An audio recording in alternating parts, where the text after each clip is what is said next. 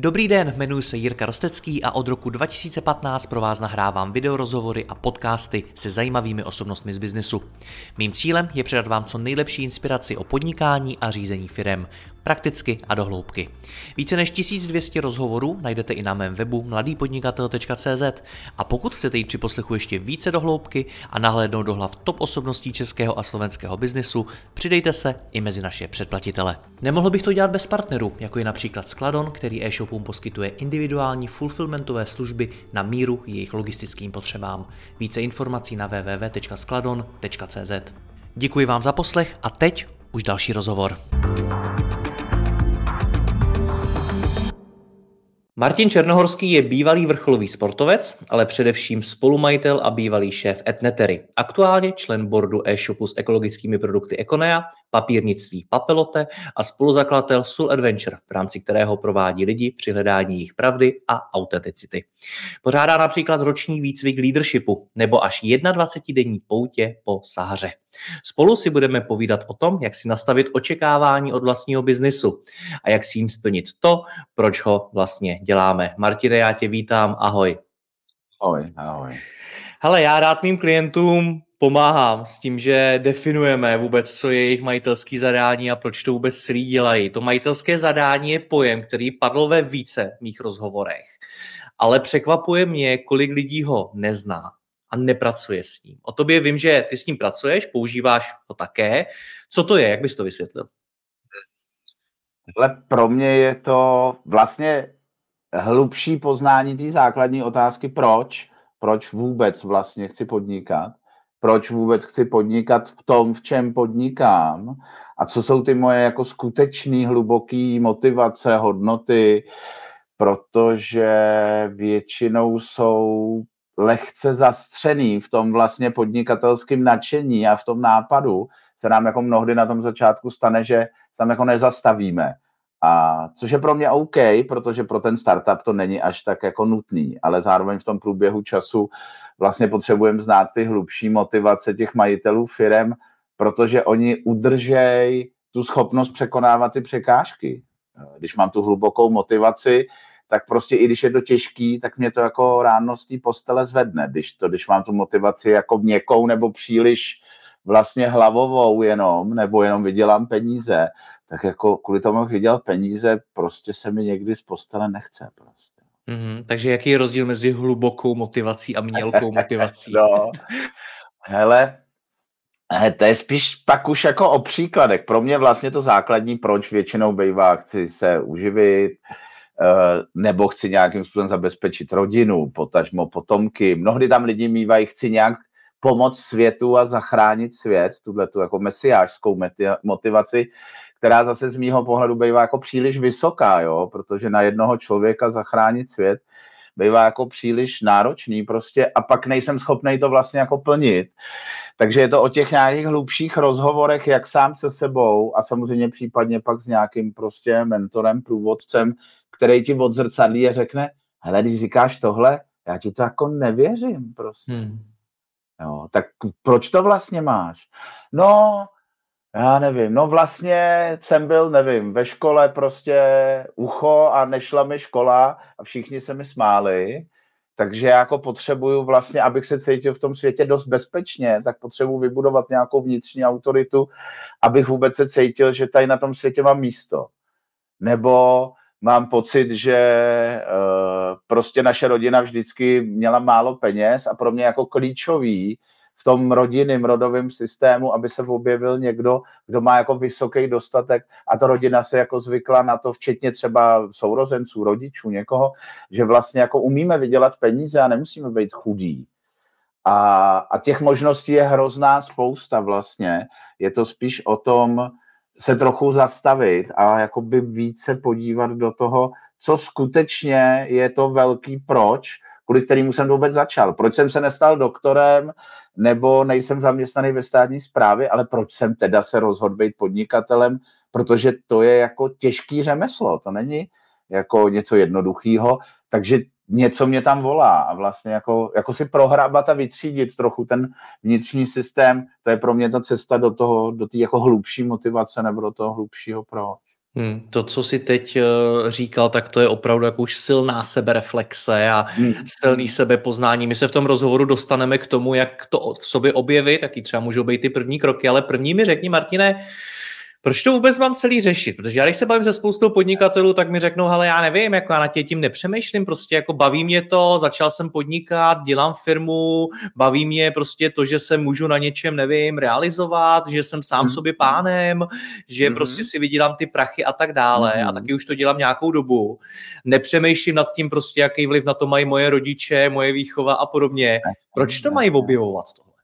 Hele, myslím si, že to není jakoby samospásný, samospásný takový jako každý majitel v každé fázi firmy by měl tuhle hlubší motivaci mít. Je to spíš o tom, že když ty základní motivace, který ty teď třeba popisuješ, jo, jsem sábě pánem, mám svobodu, mám to, se prostě naplněj. To znamená, už je třeba pět let žiju, no hmm. tak zjistím, že to začínám považovat za samozřejmost a že k tomu, abych překonával ty překážky a posouval tu firmu dál, nebo věděl, co s ní ve skutečnosti dělám, potřebuju vlastně jako něco dalšího a ve většině případů se učí, eh, dej si jako vyšší cíl. Jo? To znamená, zvedni to vejš, rozstřiž to, ať to má víc peněz, prostě něco dalšího.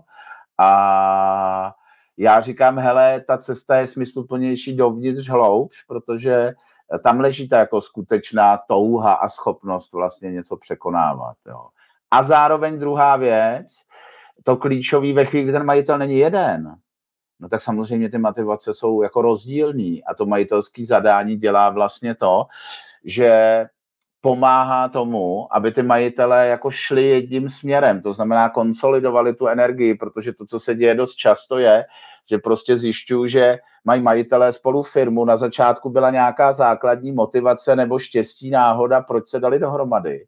Ale vlastně eh, jako za rok, za dva, za čtyři zjistili, že každý jdou vlastně jako úplně jinudy, jo. To znamená, hmm. jeden tu firmu vede sem a druhý vede sem a vůbec o tom nevědí. A pak se jako diví, že ta firma, nevím, blbě nabírá lidi, má špatné ekonomické výsledky, má problémy s produktivitou, nejsou tam dobrý vztahy protože ty lidi jsou zmatený z toho směru, protože každý ten majitel vlastně táhne úplně jinak. Takže to majitelské zadání mnohdy je velká posila pro to, aby vůbec si ty majitelé mezi sebou vyjasnili, kam jdou a našli nějaký průnik, anebo zjistili, že ten průnik zmizel a že už spolu podnikat nechtějí. Hmm. Ono to nebude jenom o těch uh, spolumajitelích, ale nakonec to majitelské zadání je něco, co chci říct i zbytku té firmy, aby vůbec věděla, kam má, kam má jako táhnout. Řekni mi ale, uh, uh, pro, proč je, nebo jinými slovy, to, co takový to uh, chci svobodu, nebo chci být sám sobě pánem a podobně, o tom tedy říkáš, že to se vyčerpá, že to dlouho jako nestačí. No, protože to je pro mě, když já budu tak jako trochu cestovat v těch jako hlubších tématech. To je pro mě většinou motivace, která je spojená vlastně s tou jako základní částí naší dospělosti a tou pubertou. Jo? Vlastně ve chvíli, kdy já jako dospívám, odcházím od těch rodičů ze školy, jdu do první práce, něco, tak mám jako vysokou míru, chci se umět postarat o sebe a chci být svobodný a sám sobě pánem, aby už mi do toho vlastně nikdo nekecal což ten nikdo většinou v té první fázi života bývají rodiče. No ale když už pak žiju jako pět, deset let v tom, že mi teda do toho nikdo nemluví, tak uh, většina podnikatelů jsou lidi, kteří rádi kladou před sebe jako nový výzvy, nové věci životní, nejenom jako podnikatelský. No takže já už svobodný jsem, já už se umím zabezpečit, to znamená, je to jako hotový. A ta podnikavost pro mě, pro mě to podnikání je o té vnitřní, že to jsou lidi, pro mě podnikatel jsou lidi, kteří jsou podnikaví, to znamená, oni furt něco chtějí jako dělat a něco vymýšlet. No takže už mi to nedává to naplnění té podnikavosti, protože to je něco, co mám. Jo, je to prostě stejný, jako když si koupím první Ferrari, tak jsem dva roky z toho prostě vyjetelený a za pět let si zase koupím oktávku, protože už je mi to jedno. Už jsem si to jako sjel vlastně, už to jako mám zažitý a na nějaký hlubší úrovni stejně zjišťu, že to očekávání toho naplnění nebo štěstí nebo té hluboké vize, proč jsem na světě nebo co konám, dělám, mi ty věci zvenku nepřinášejí, že jsou to ty věci, které jdou vždycky zevnitř ven, ne ten konzum, což já si něco koupím nebo dokážu vlastně. Hmm. Kdy k tomu ti lidé dochází, že už ta motivace se vyčerpala nebo že možná potřebují začít hledat něco hlubšího? Hmm. Hele, je to hodně, vlastně je to jako úplně různorodý, tak jak jsou ty životní příběhy těch podnikatelů. A já samozřejmě znám jenom několik, jo, jako, nebo několik desítek spíš dneska už. Děje se to v různých fázích života, buď velikosti té firmy, to znamená, buď ty majitelé jako dobudou tu firmu do nějaké velikosti, kde cítí nějakou touhu po nějakém přechodu, třeba z toho jako provozního řízení víc do toho majitele, už se děje to, že hele, vlastně mohl bych si najmout nějaký management nebo něco, nebo je to nějaká vnitřní posun, jako chystám se stát se rodičem a oženit se a mění se mi životní priority a vím, že už nechci prostě v podnikání trávit jako 20 hodin denně. Nebo začne nějaká neschoda v tom podnikatelském směru. Prostě, hele, já mám jako pocit, že si s tím společníkem vůbec nerozumím a, a on chce peníze a já chci udržitelnost. A nebo prostě já chci skvělý vztahy a vlídnost a on furt na lidi furt řve prostě, jo, nebo něco takového. Vždycky je to nějaký druh jako jakýsi krize nebo propadu. Nebo ta firma prostě přestane, hele, nám to deset let frčelo a teď už tři roky nejsme schopni s tím hnout z místa a propadáme se prostě a vůbec nechápem proč. No a tam já vždycky říkám, hele, jako je potřeba nejdřív změnit ty majitele, protože ta ryba smrdí prostě od hlavy. Takže jsou jako dvě cesty. Buď měníte firmu a řeknete, hele, firma nedělá něco špatně, firma nějak nefunguje a to stojí hrozně peněz a většinou to jako moc nefunguje a nebo řeknete, hele, něco je blbě, my musíme jako majitele u sebe něco změnit, protože ta firma, já pracuji s tím, že je nějakým odrazem těch majitelů, když se bavíme o firmách, které nejsou jako obrovský korporáty kvotovaný na burze, a když změním to u sebe, tak ono se to v té firmě jako změní samo. Je to daleko levnější, ale daleko jako bolavější pro ty majitele, protože to vyžaduje tu hlubší sebereflexi. No. Hmm. Pro mě osobně, tak jak já vnímám biznis, je biznis svým způsobem nějaký nástroj, který nám v tom životě má něčemu pomoct a má nám třeba ten život zlepšit. Hmm.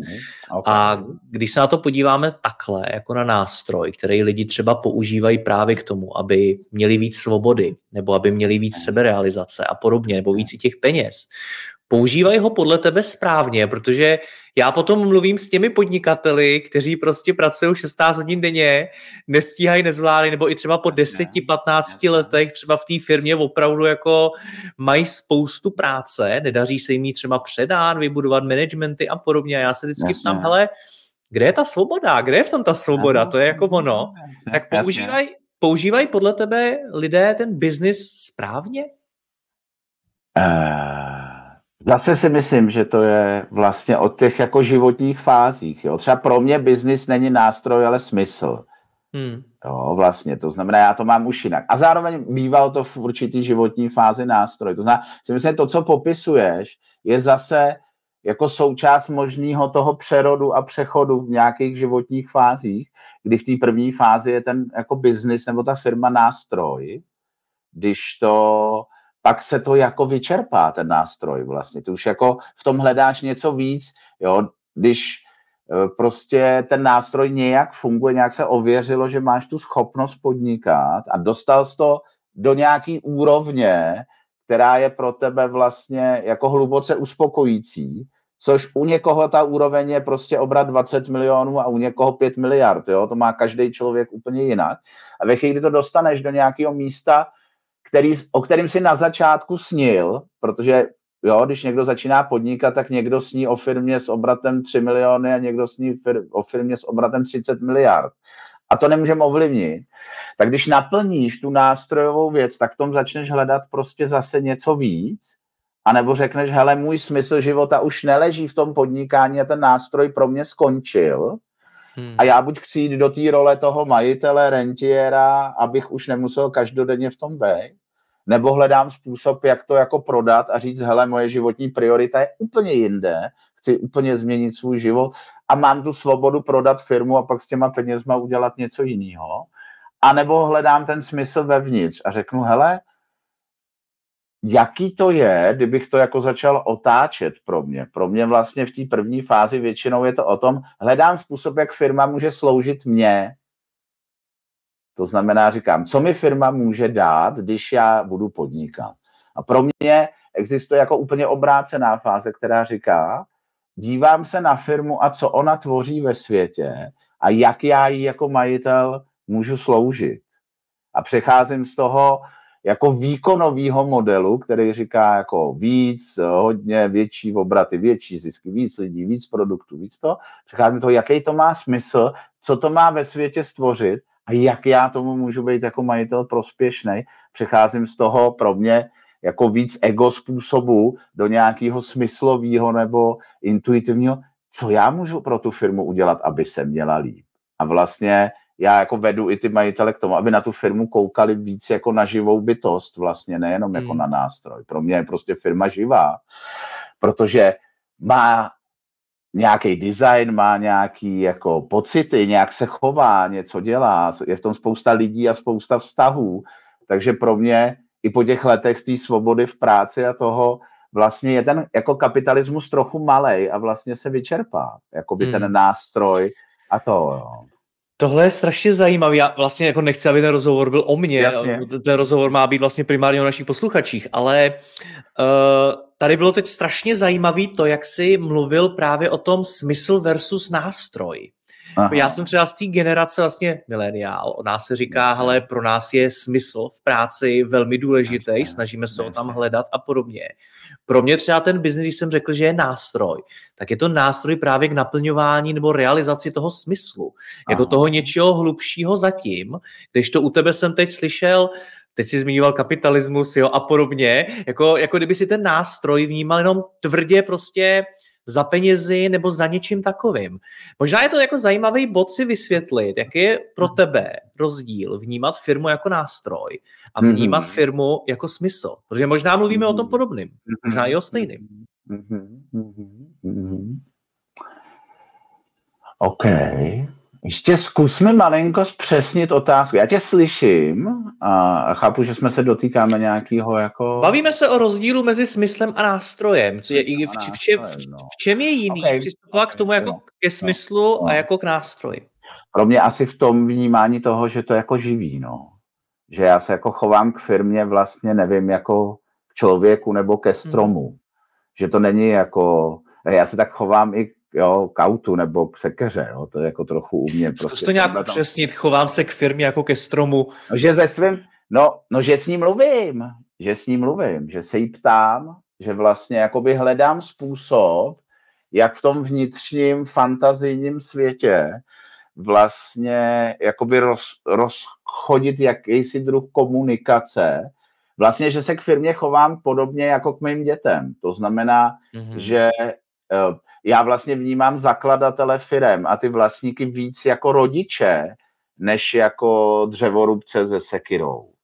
Já je vnímám jo. jakoby vlastně, že v určitý fázi, že vlastně jakoby v té první fázi toho života té firmy já jsem hodně jako určující jako ten majitel, říkám, v tomhle budu podnikat, takový budu mít marže, tohle chci dělat, tohle dělat nechci, takový chci mít vztahy, takovýhle, hodně to určuje. A jak ta firma se zvětší, tak ona pro mě získá jakousi vlastní moudrost a vlastní průchod tím životem a vlastně začne jako dospívat a začne taky v určitý životní fázi ta firma mít prostě normální jako pubertální prostě jako, jako pubertální chování bych to nazval. To znamená, že se mi děje v té firmě něco, čemu já maj, jako majitel nerozumím. Říkám, hele, tady už se po třetí stalo tohle a já vůbec nechápu proč. Nebo, to znamená, tady... že je firma v pubertě.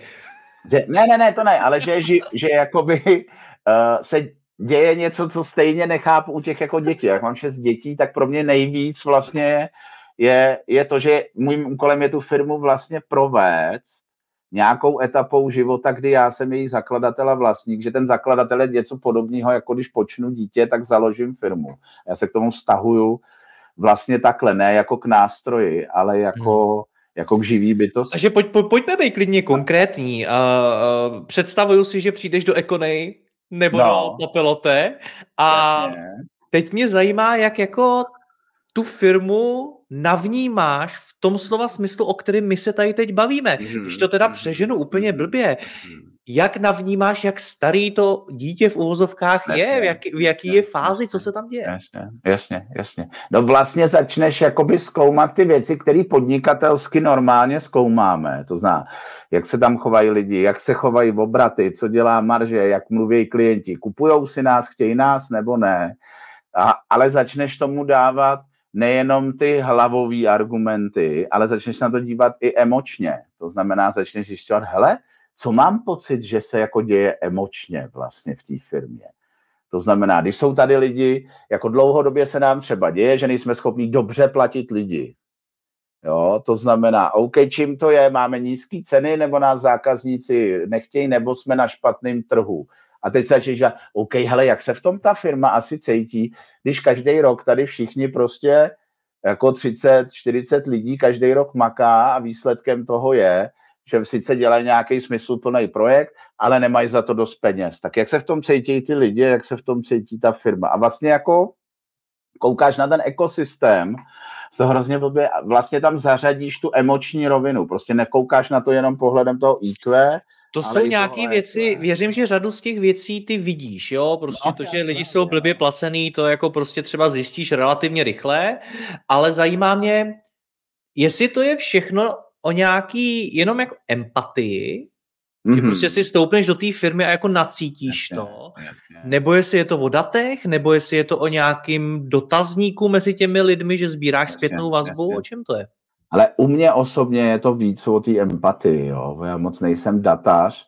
Myslím si, že se to úplně z dat vyčíst nedá, ale zároveň mám tu zkušenost, že ty data vlastně potvrzují Uh, ty, že to není jako, jako nikdy v rozporu vlastně, jo? to znamená, že to, co je vidět v datech, je vlastně cítit v té firmě i emočně. Jo. Já když se přek... Já, ona, víš co, hrozně těžko se o tom mluví, já nemůžu mluvit o těch konkrétních případech těch firm, jsou prostě jejich jako hluboký věci, ale... Klidně nejmenuji, jenom, jenom řekni prostě nějaké... nějak zobecnit, jo, když jsme se dotkli tohohle tématu, prostě lidi pracený hůř, než je průměr tuhu, za druhý firma s vysokým mírem smyslu, což já vlastně jsou věci, kde já hodně působím, v tom, kde mám pocit, ty firmy mají nějaké jako vyšší míru smyslu. A teď se díváš, OK, jak těm tom lidem je, jsou v tom OK nebo ne? A jak se ta firma v tom má? A začneš se ptát toho majitele na to, hele, pro tebe je jako OK, že tady lidi berou míň než v jiném segmentu. A proč je to pro tebe OK? A začneš se ptát těch lidí, je to pro vás OK nebo není a proč? A začneš se dívat na tu ekonomiku a zjišťovat, hele, proč když klienti neplatí dostatečnou jako cenu za tu kvalitu, kterou ty tam dodáváš a odnášejí to tví lidi, co to v tom ekosystému celém vlastně znamená. A mnohdy najdeš vlastně pak v té hlubší úrovni nějaký majitelský přesvědčení, který třeba říká, když dělám něco smysluplného, uh, nesmím si za to říct dost peněz. Jo, je to daný třeba tohle, tyhle přesvědčení jsou poměrně častý, jsou daný tím, že my jsme vyrostli posledních 2000 let vlastně v křesťanské společnosti. I když se všichni tváříme Češi jako ateisti, tak to křesťanství a ten jako katolický způsob výchovy je zadřený v našich genech, kde se jako říká, že když děláš něco smysluplného, tak bys to měl dělat zadarmo. Nebo když pomáháš lidem, neměl by si za to říkat peníze. A jsou to jako přesvědčení, který má ten majitel a který on při tom založení nahraje do té firmy. A oni tam pak žijou dalších 30 let. Stejně jako když naučíš dítě, že prostě se chodí čůrat na záchod, tak kdyby ho naučil, že se čůrá uprostřed místnosti, tak ono bude dalších 20 let všude ve škole čůrat uprostřed místnosti, protože ten rodič ho to naučil. A stejně tak ten majitel naučí tu firmu, ty lidi a celý ten ekosystém, jak se chovat podle toho, jaký on, jak on to má vevnitř vlastně. Hmm. A já sleduju tyhle ty nitky, které vlastně jsou vidět přes ty emoce, protože nakonec se objeví někde něco, co vlastně jako zjistíš, aha, tady stačí, když já jako majitel, nevím, zajdu k psychologovi, terapeutovi, průvodci, tohle si vyřeším vnitřně celá ta, v celé ty firmě se to rozpustí a vlastně během dvou hodin práce u terapeuta vyřešíš 20 let starý problém, že firma není schopná si dostatečně nechat zaplatit a lidi nemají peníze a vyřeší se to jako takhle.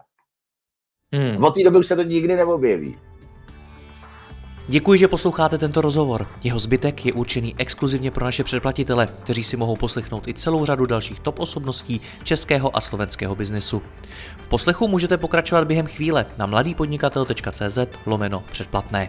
Zakoupením předplatného navíc podpoříte i moji práci a budu tak moci tvořit další rozhovory a inspiraci pro vaše podnikání a vaši kariéru.